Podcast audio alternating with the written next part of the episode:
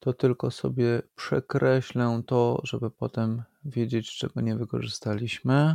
Słuchasz podcastu Fundacji Bezpieczna Cyberprzestrzeń, audycji komentującej bieżące wydarzenia ze świata bezpieczeństwa teleinformatycznego. Dzień dobry, lub dobry wieczór, lub miłe popołudnie, bo nie wiemy, kiedy jesteśmy słuchani, a słuchany jest właśnie odcinek 309 podcastu Cyber Cyber, w którym rozmawiają e, Mirek Maj i Łukasz Jachowicz. Produkcja podcastu wspierana jest przez Koncert SA. Dziękujemy. Mirku, takie pytanie. Dostałeś ostatnio losowy pendrive albo znalazłeś, może gdzieś w toalecie leżał, taki z napisem księgowość? No nie, nie dostałem i nie znalazłem. Jakby było napisane księgowość, to już chyba bym wiedział, że nie powinienem e, go wkładać do swojego urządzenia. Ja na szczęście w ogóle, tak właśnie teraz spojrzałem dla potwierdzenia, ale nie mam tak e, od razu. Bym musiał jakiś wysiłek podjąć, bo nie mam tego portu już. Właśnie, bo ty masz taki komputer, co trzeba się jeszcze narobić. Ale są teraz takie pendrive'y, co mają w dwa strony te takie dzyngle, tak. E, więc nie dość, że go można włożyć jako USB 2.0 na te trzy różne sposoby, czyli nie wchodzi, nie wchodzi i wchodzi, E, to można go włożyć na ten USB, jak on się nazywa, USB-C. USB-C.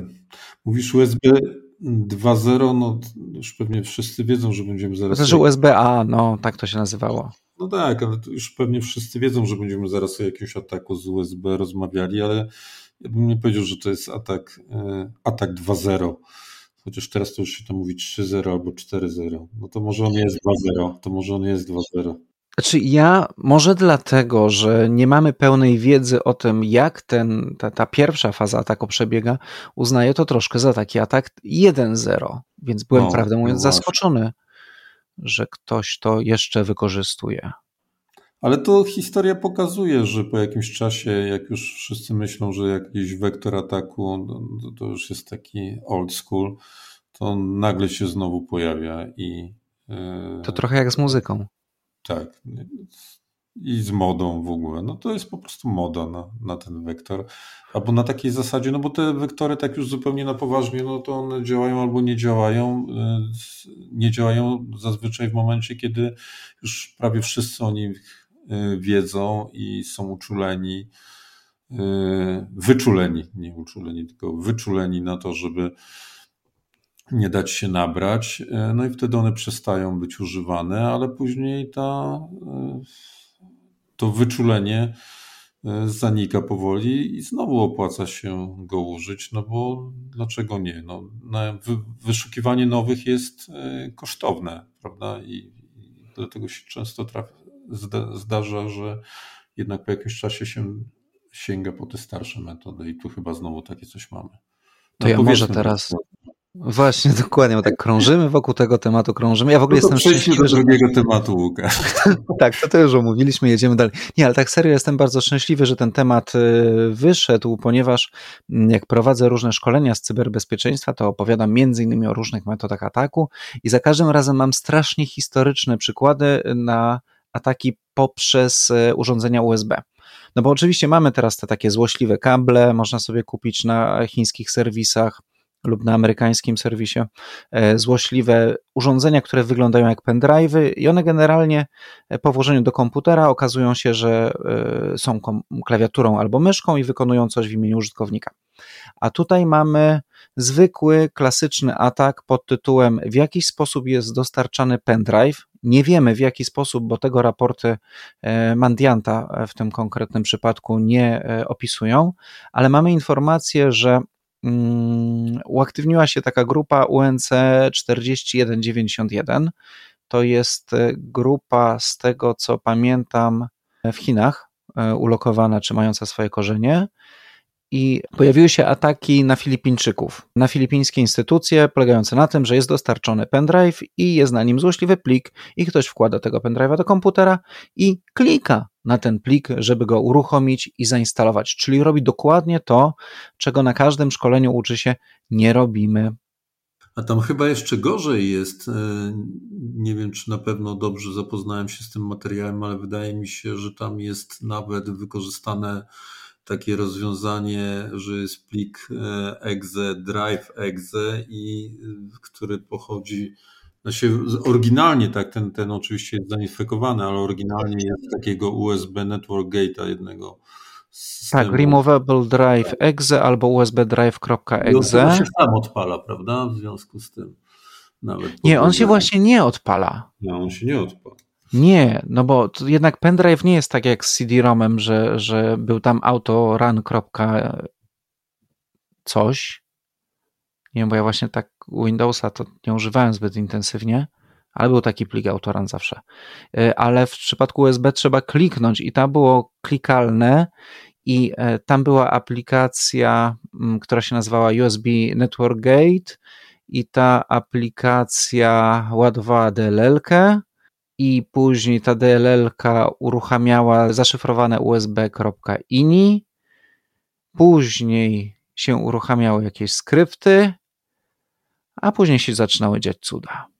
No tak, i tutaj też się mm, dzieją cuda różne, no ale no na przykład też takie, że później jak już włożysz, no bo ktoś to włożył zły, a to drugi przychodzi i mówi, nie, nie, nie wolno takich złych, tutaj jest dobry.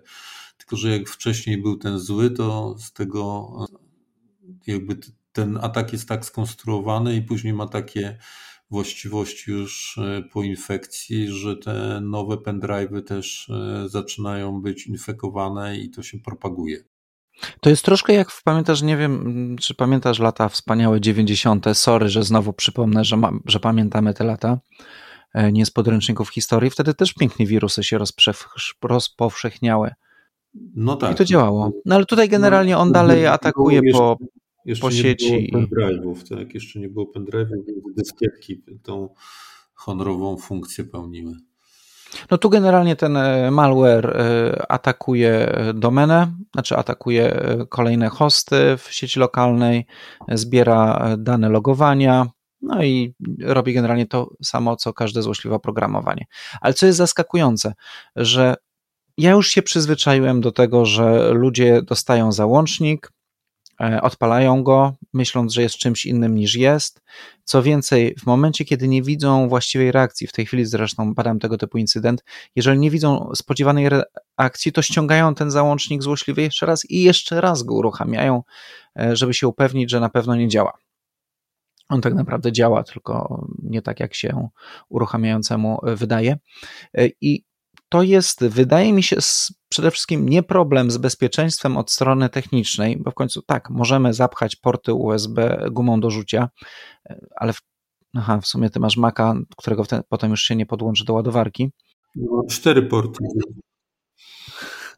Ludzie, ludzie zawsze znajdą sposób, żeby jednak y, uruchomić to oprogramowanie, którego nie powinny uruchamiać, a y, Wydaje mi się, że kiedyś e, nasz gość powiązany z, e, z Orange'em opowiadał o, e, o tym, jak blokują dostęp do złośliwych stron internetowych.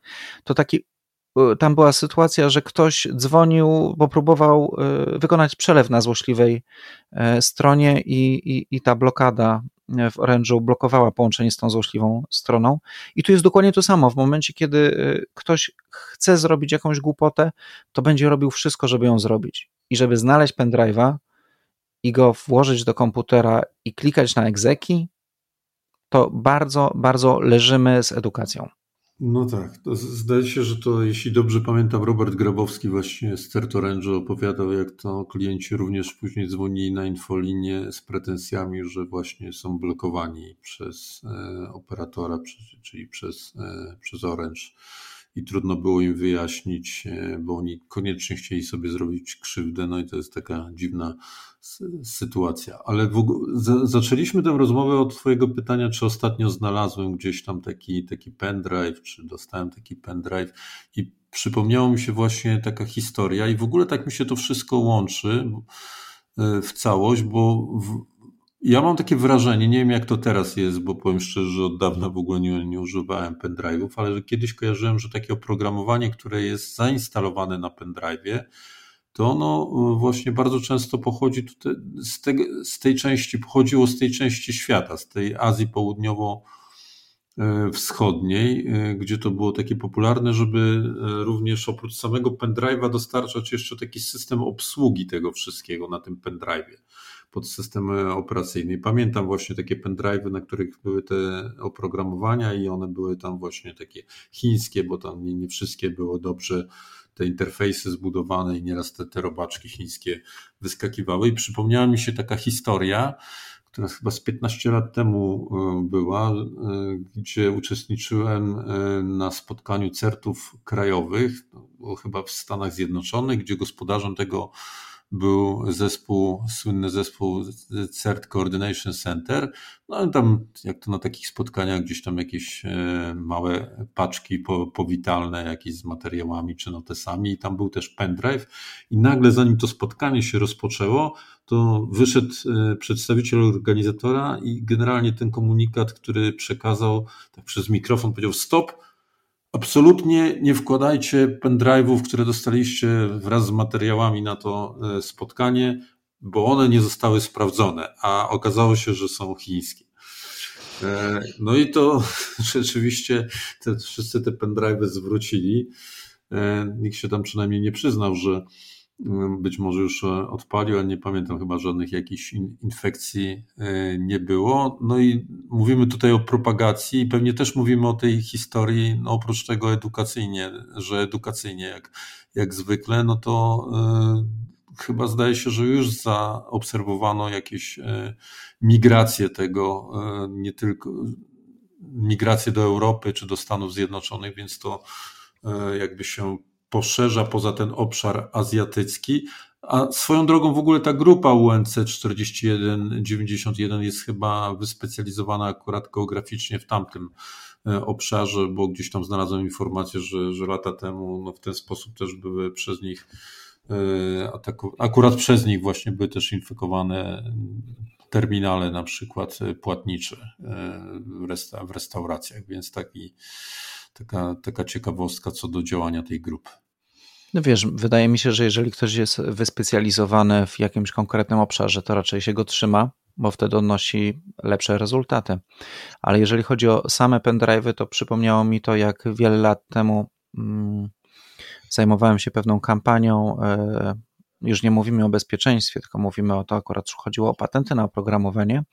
E, I e, miałem w związku z tym bardzo dużo kontaktów z Parlamentem Europejskim, i się okazało, że Mm, jedna z instytucji, która była po przeciwnej stronie, dostarczyła wszystkim eurodeputowanym materiały informacyjne na bardzo nowoczesnym wówczas gadżecie, czyli pendrive'ie.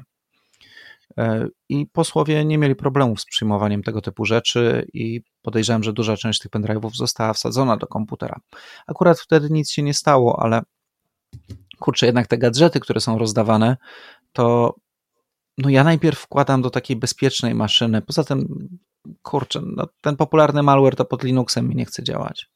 No tak, trzeba uważać, bo też o tym mówimy, bo rzeczywiście e, szczęśliwie, miejmy nadzieję, pandemia nas już na dobre opuściła i ludzie ruszyli e, w świat i no, no jednak to jest nadal gdzieś tam gadżet, mimo że sam standard e, jest coraz rzadszy, to jakby tego typu przekazywania materiałów czy coś, no to jednak to się e, pojawia, a jeżeli nie konkretnie USB, no to zaraz się okaże, że coś tam innego, bo no nie wiem, coś będzie związane zaraz z jakimiś e, innymi urządzeniami, które są gadżetami.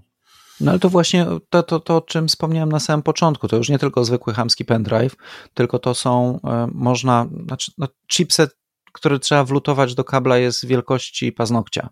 E, i on symuluje klawiaturę, ma mały bufor, który służy do tego, żeby mm, no, literki wpisywać i jeżeli jest to dobrze zrobione, to osobie, która siedzi przy komputerze po podłączeniu, nie wiem, nowego wentylatora na USB e, do komputera, tylko na chwilę mrugnie ekran i to będzie oznaka, że właśnie się wykonało jakieś polecenie, które coś ściągnęło z internetu i uruchomiło na komputerze.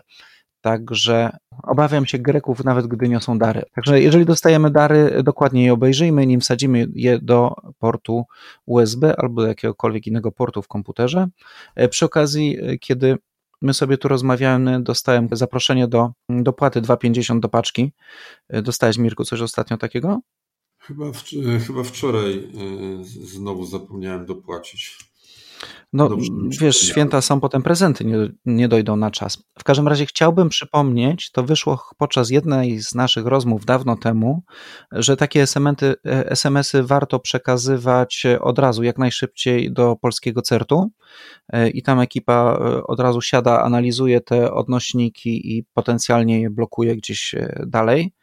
Mm, i ten numer e, telefonu, na który to się przekazuje, jest na stronie CERT-u, ale jeżeli ktoś chce tak tradycyjnie mieć go przekazanym, to jest to 799 448 084. Liczę na to, że się nie pomyliłem. E, I takie SMS-y trzeba przekleić do wiadomości, dostanie się od razu z automatu potwierdzenie, dziękujemy za, za przesłanie. A czasem nawet dostawałem e, wiadomości, że w SMS-ie znajduje się złośliwy link. Także to było no, fajne.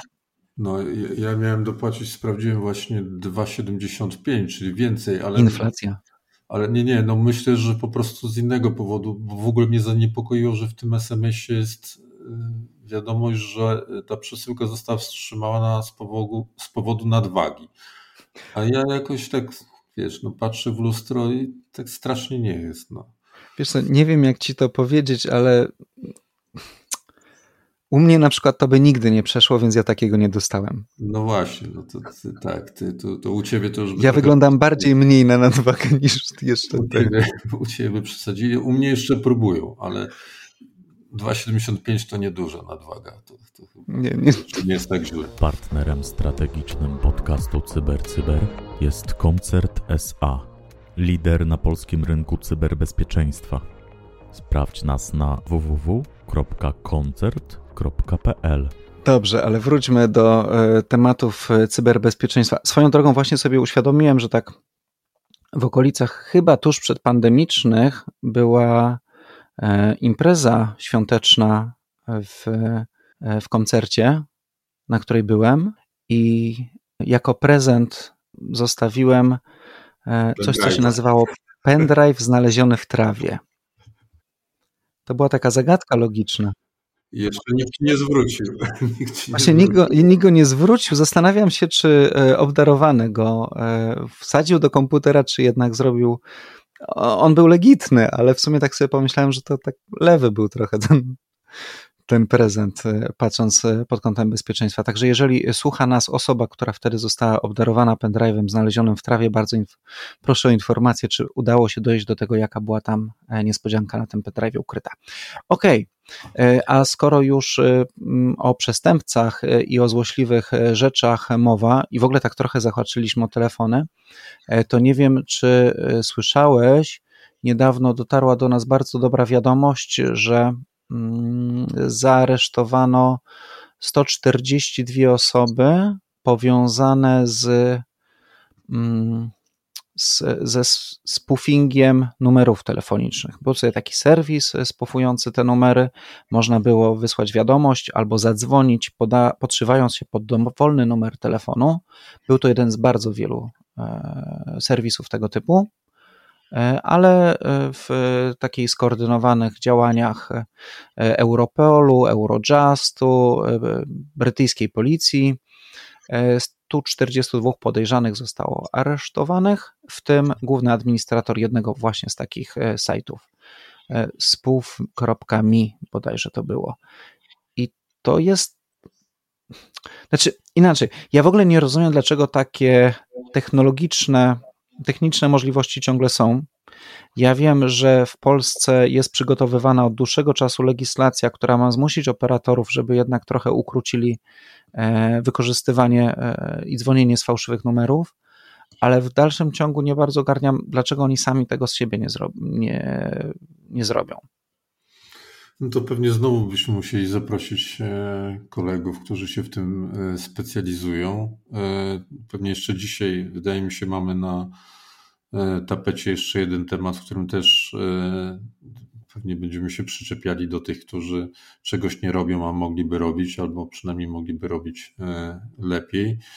E, no tak, no, no rzeczywiście. No się fajnie, że ten, powiem tak, ucieszyła cię, mnie też ucieszyła ta e, wiadomość. To w ogóle taka ciekawa konstrukcja, bo to nie, nie wczytując się można no bo nie wszystko jest podane, ale tak naprawdę to właściwie można sobie opowiedzieć o tym, patrząc na te logotypy, które akurat na tej stronie iSpoof.me, która była wcześniej takim serwisem, o którym wspominałeś, do prowadzenia działalności nie, niezgodnej z prawem e, wykorzystywana, a teraz już jest zabezpieczona, jest przejęta właśnie przez e, FBI amerykańskie. No i tutaj jest seria logotypów, która no ja interpretuję tak, że no wiemy dzięki temu, że e, ofiary były w Australii, Wielkiej Brytanii, Stanach Zjednoczonych, w Hiszpanii. No i teraz pytanie, czy na Litwie to już jest ta taka może nie do końca buforowa, bym powiedział, sytuacja, ale obstawiam, że niestety chyba e, wiemy, że na Litwie i na Ukrainie e, byli ci, którzy e, tę działalność nie, nielegalną prowadzili, tak bym to zinterpretował. A mi zabrakło niestety jednego logotypu. Ja, on najprawdopodobniej pewnie z tą akcją nie jest powiązany, czyli to oznacza, że to nie jest jeszcze ten case, że tu właśnie nie ma logotypu polskiej policji, bo bym się ucieszył, jakby był jeszcze logotyp polskiej policji, to bym wiedział, że być może u nas się coś e, poprawi, no bo ten proceder, o którym tutaj rozmawiamy, jest bardzo nieprzyjemny, bo znamy też e, w branży trochę bardzo nieprzyjemnych sytuacji i też wiemy, że w ostatnim czasie e, pojawiła się znowuż e, taka lista osób e, z, z branży, która, których telefony są na tej liście i mogą być wykorzystane właśnie w takich sytuacjach do spufowania. I historycznie, tak jak wspomniałem, już co najmniej kilka osób w Polsce miało bardzo nieprzyjemne, osobiste doświadczenia związane ze spufowaniem, także zgadza się to, co powiedziałeś. Nie mamy dalej dobrych zabezpieczeń w tej kwestii na poziomie legislacyjnym i technicznym przede wszystkim, więc no, należy naciskać, żeby wreszcie coś się stało dobrego i u nas. Tak. Tak, ja chciałbym tylko przypomnieć legislatorom, że e, bardzo się cieszymy, że w momencie, kiedy e, te kwestie e, związane ze spoofingiem dotknęły nie tylko ludzi, którzy no na przykład są okradani, ponieważ pierwotnie spoofing był najczęściej do podszywania się pod banki wykorzystywany. Nie tylko ludzi no, niewinnych, którym ktoś robi na złość, ale co mnie martwi, polska legislacja zaczęła się ruszać dopiero, kiedy zaczęto się podszywać pod polityków. To był dopiero taki moment, kiedy postanowiono coś z tym zrobić. No sorry, ale mamy też innych obywateli i fajnie by było, żeby to się zaczęło wcześniej, ok, już się zaczęło, super. E, no i fajnie by było, żeby wreszcie dojść do jakiegoś rozwiązania. Ja dwa tygodnie temu rozmawiałem z przedstawicielem jednego z telekomów, dostałem od niego informację, zapytałem o to, dostałem od niego informację, że to się toczy i że to jest na dobrej drodze, więc trzymam za to kciuki, że zostanie przeprowadzone porządnie i do końca. E, niestety nie wiem, w którą stronę to rozwiązanie pójdzie, czy będzie skuteczne, ale liczę na to, że tak.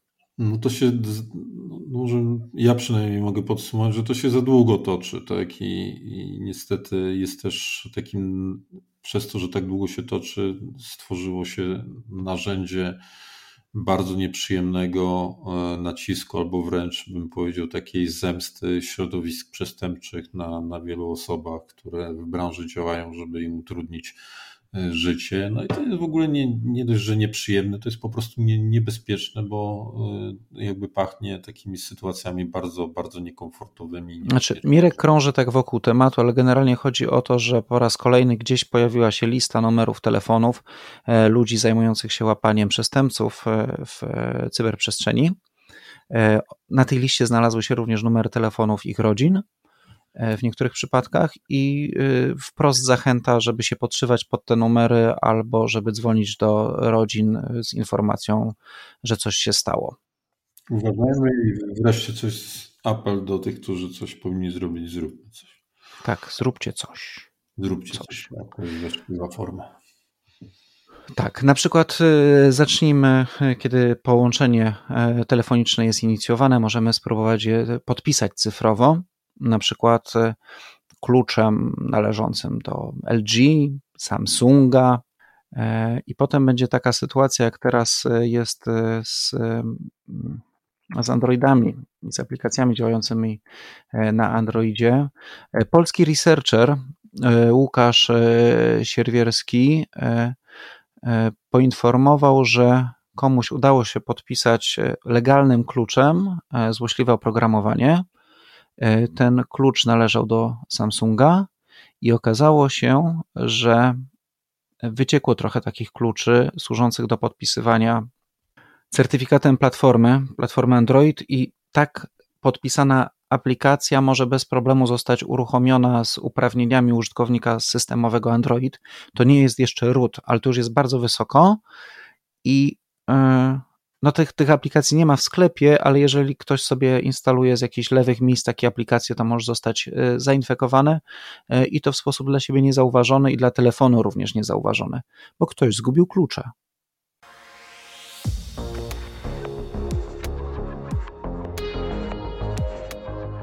Partnerem strategicznym podcastu CyberCyber jest Koncert SA, lider na polskim rynku cyberbezpieczeństwa. Sprawdź nas na www.koncert.pl. No, no tak, no to tutaj mówimy o, o przypadku. Znowuż dzisiaj troszeczkę takie y, mamy tematy, może akurat ten nie, naj, nie najlepszą nazwą by był old schooling, no ale jednak coś, co już w przeszłości miało miejsce. My chyba nawet Łukasz kiedyś mieliśmy taki odcinek gdzieś o tych kwestiach tych używania y, legalnych certyfikatów do podpisywania e, malware'u i to tutaj warto jakby porządkując ten obszar wiedzy, no to mówić, że to powiedzieć o tym, o czym ty powiedziałeś, czyli o takim przypadku wykradania certyfikatów, e, tutaj w przypadku Samsunga. W przeszłości e, był taki, a to nawet chyba też w tym roku był taki przykład z Nvidią, gdzie wykradziono w marcu tego roku również e, takie certyfikaty używane przez nich i podpisywano e, różne, różne wykorzystywano i później pod, te certyfikaty do podpisów e, malware'u. No ale sprawa jest znana od lat. Ja tutaj sięgnąłem też do takich danych e, statystycznych z 2019 roku, gdzie, wciąż, gdzie, gdzie researcher, researcherzy z jednej z instytucji znaleźli blisko 4000 przypadków malware'u podpisanego certyfikatami DigiCerta, Entrasta, GlobalSigna, GoDaddy, Sectigo, znane też jako Komodo, Symantec, Tafte czy VeriSign, czyli no wielkie firmy, które wydają certy, certyfikaty. No i tam akurat to jest związane nie z tym, że ktoś się gdzieś tam włamał, tylko po prostu z bardzo słabym sposobem walidacji danych i e, wydawania certyfikatów, e, takich, które później są w sposób nielegalny wykorzystywane do podpisywania malware'u, więc tutaj też no jakby wielcy, no bo na nich no tak, tak skonstruowany jest ten wektor ataku, że niezależnie od tego, czy tutaj mówimy o jednym czy drugim przypadku, czyli kradzieży certyfikatów, czy uzyskania e, no poniekąd nielegalnego podpisu, y, certyfikatu do podpisywania y, malware'u, no to na liście tych, którzy są winni temu procederowi są jednak wielkie firmy. No i tutaj już w przeszłości, chyba odpuściliśmy ostatnio trochę, ale w przeszłości to co, co chwilę w odcinku Cyber Cyber tutaj biczowaliśmy y, wielkich, no to na chwilę przynajmniej wróćmy do tego, bo mają dużo do zrobienia w tej kwestii. Wyszedł nam strasznie pesymistyczny odcinek. Ja nie wiem, czy to ta pogoda za oknem, bo teraz pada na przykład.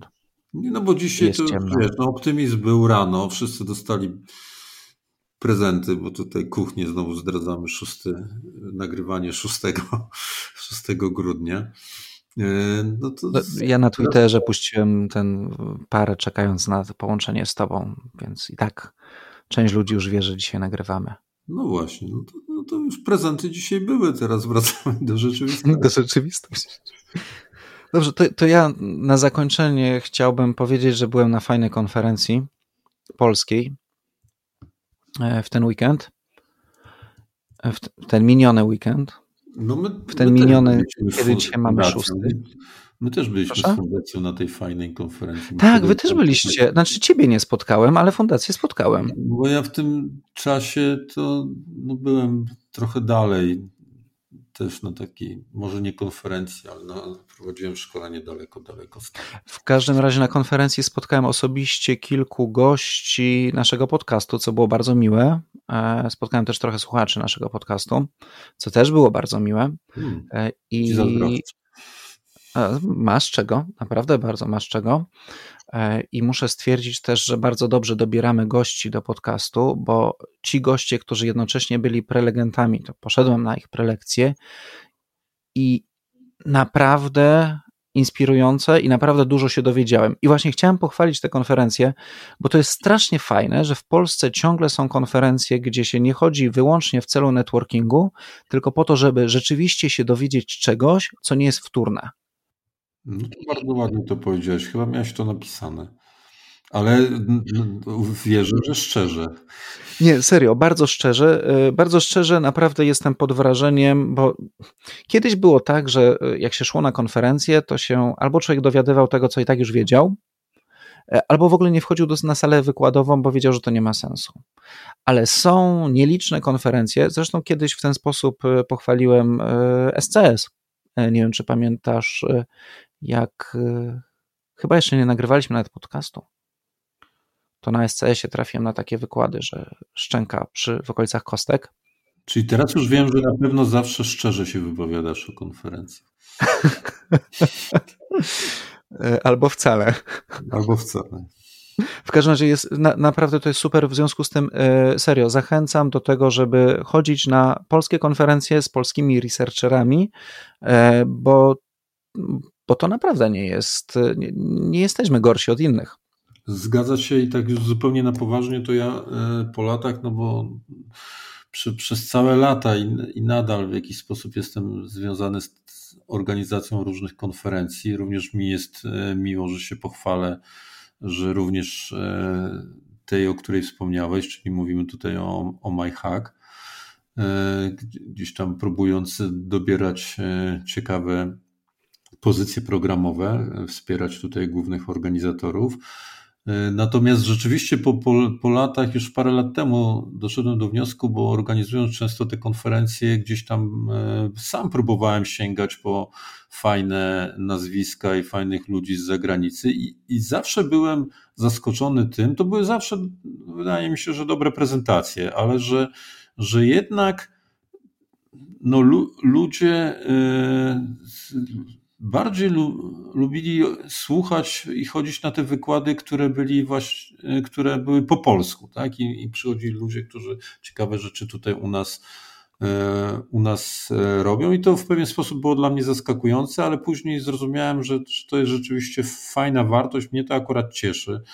E, I tak jak z tego, co mówisz tutaj z krótkiej relacji, również było w przypadku tego, co się w sobotę e, działo na Oh My Hack, a już skoro wspomniałem, że my jako fundacja by, byliśmy, no to powiem z czym i zachęcę do, e, do tego. No byliśmy z inauguracją trzeciego już sezonu Ligi Cybertwierdzy, który na tej konferencji się rozpoczął. Za, zapraszam do tego, żebyście słuchali podcastów, bo będziemy o tym dalej mówili i w ogóle zajrzeli na e, naszą stronę cybertwierdza www.cypsecurity.org i jeszcze można dołączyć do tej, do tej ligi, tym bardziej, że to była, że tak powiem, lightowa inauguracja, żeby opowiedzieć, trochę wspomnieć o cybertwierdzy właśnie na, o, o MyHack, a tak naprawdę na bardzo, bardzo to zaczynamy 14 y, grudnia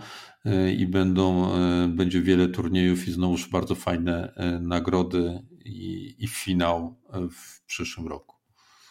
A będzie SCS w przyszłym roku?